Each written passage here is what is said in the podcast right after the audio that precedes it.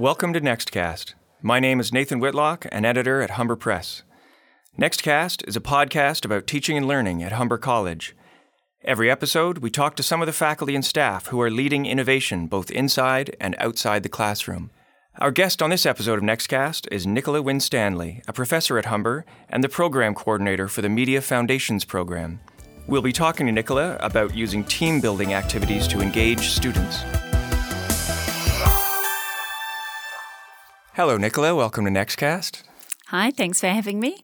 We're going to be talking about some uh, ideas around team building exercises in class. Team building exercise 99. Uh, and I have to admit, when I was a student in high school, whenever the teacher would offer some sort of group work or team building exercises, I was very resistant.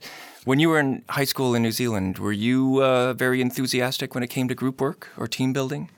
My my personal bent is not to be in a group. I, I I'm a big control freak, and I sort of prefer being on my own. But um, I know that that's pretty much never possible in work anyway. So And and going back a little as far, when you when you sort of crossed the border from student to to teacher to professor, when you first started teaching, were you incorporating group work and these team building exercises early on, or was it something that you came to? Uh, the more I've been teaching, the more I've incorporated group work, and that's partly because of my understanding of how things are working in my classroom. Also, because I try to teach in the hives now, and it lends itself to that more. And so I- just have a lot of group activities as I go. I always had the sense that it was good in sort of formative exercises to work with other people, and that students would get a lot from the people around them. Um, so there are sort of two camps: those those things you do in class that are exercise exercises or activities, and then the things that you're asking students to take away and work on um, with some kind of structure that they'll get for a grade. And and obviously those things create more challenges and can be more problematic. I don't know if you found this. I've I've found this in in some of the teaching I've done. Um, students are often very sociable. They want to talk to each other. They want to look at each other's phones, see what each other uh, what they're doing in class. But when you actually formally announce that there's going to be group work, oftentimes, especially early on, they they resist that. There's a sort of collective groan.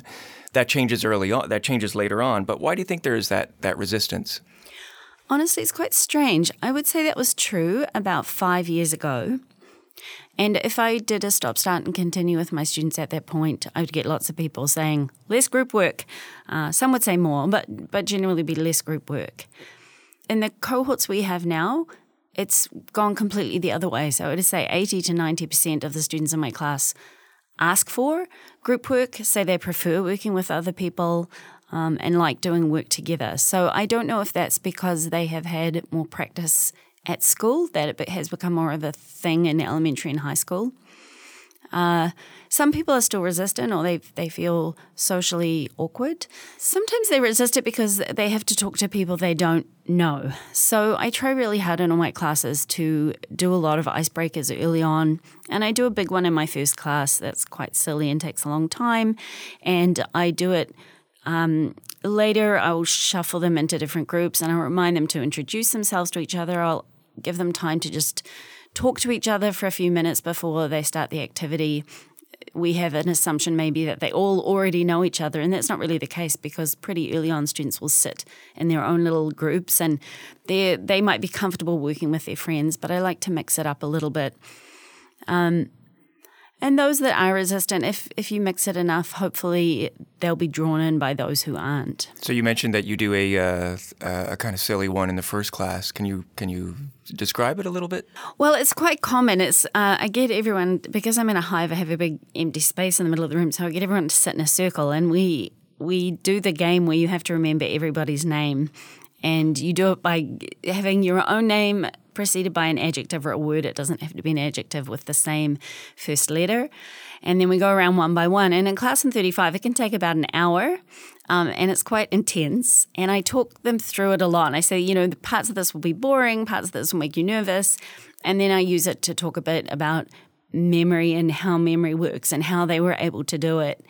Um, and it's quite, it's sort of intimidating in a small way and it's quite funny and some of the students come up with very funny things, and it um, is a long icebreaker where we all get together. And it also means by the end of the class, I know every single person's name. And so when I'm then putting groups together afterwards, I can just say, you know, James, Karen, and Matthew, you're going to sit together now rather than, oh, you group of people. So I think there's a sense that we're a bit more kind of in it together because we already know each other a little bit. So if you and I were to do this this icebreaker, what would be your adjective?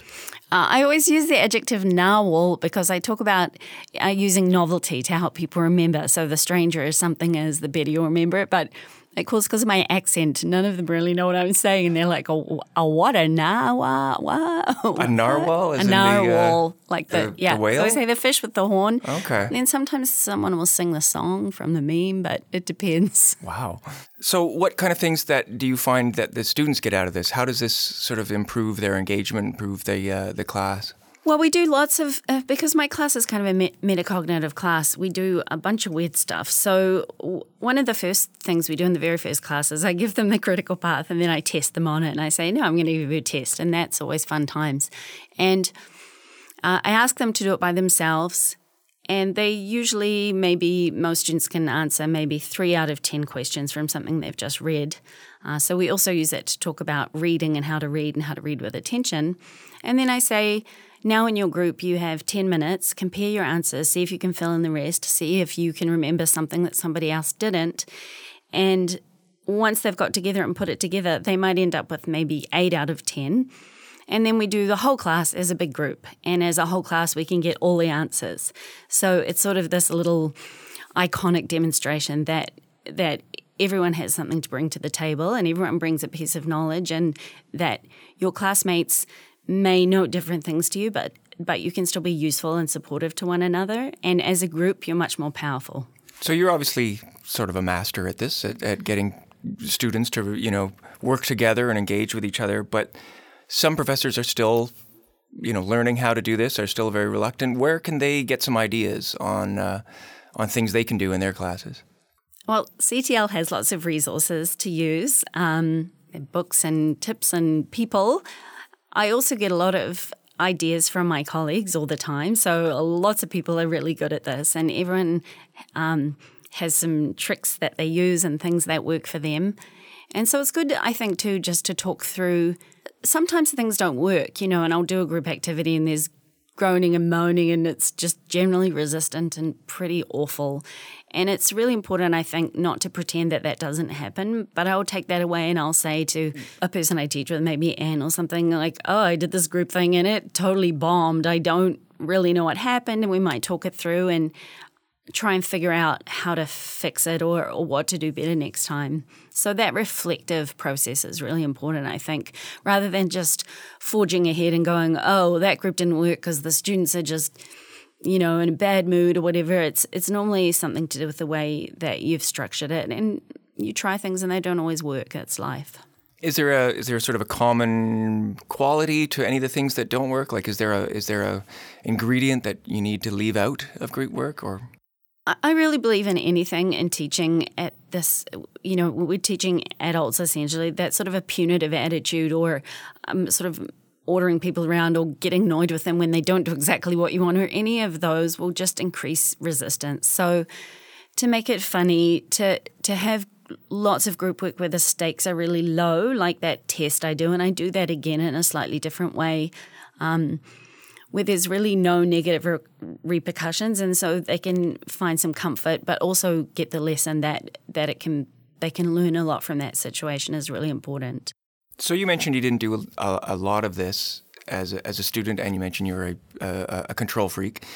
But let's imagine you were a high school student again, uh, knowing what you know now about you know the way classes work and the way you teach. Do you think you'd be a little less resistant, or do you think you'd be more an enthusiastic joiner? I think I'd be more enthusiastic. I know even now in my work and sort of my life generally, other things that I collaborate on, that um, I can see more clearly when things are group like. So, you know, I'm a writer, and I th- and I say to students because they say, I just want to work by myself. And I say, you know, you'd think of writing as the most solitary occupation, and it never is. There are always at least two other people involved with you somehow, if they're editing or reading or giving you suggestions. You're thinking about your audience. I mean, that's a kind of group as well. That's, a, that's another body of people that you have to respond to. So, you really need to reflect on on how you will fit into a group and what your role is. And I think having some structure and um, metacognition around the group is really helpful. So, coming into a group and really trying to figure out what are the strengths of the, the different group members. And so, it's not necessarily it doesn't make sense to say, well, you all need to go and research and you all need to write and you all need to present because that's not actually what happens in real life. We work to our strengths. And if you give students some of that freedom to to go, oh yeah, well I really like to make the slides, it, it, it makes sense and they can see how it fits together in kind of a professional way. Well, thank you very much, Narwhal Nicola. thank you. Nextcast is produced by Humber Press and the creative productions team at the Center for Teaching and Learning at Humber College. Special thanks to Puneet Waugh, Santino Panozzo, Allison Lasorda, Darren Richards, and Eileen DeCourcy.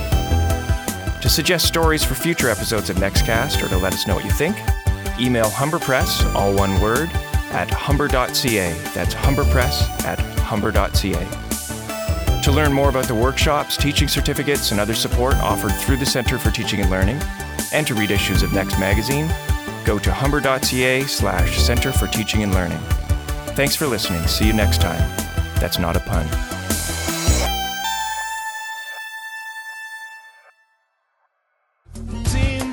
Exercise 99.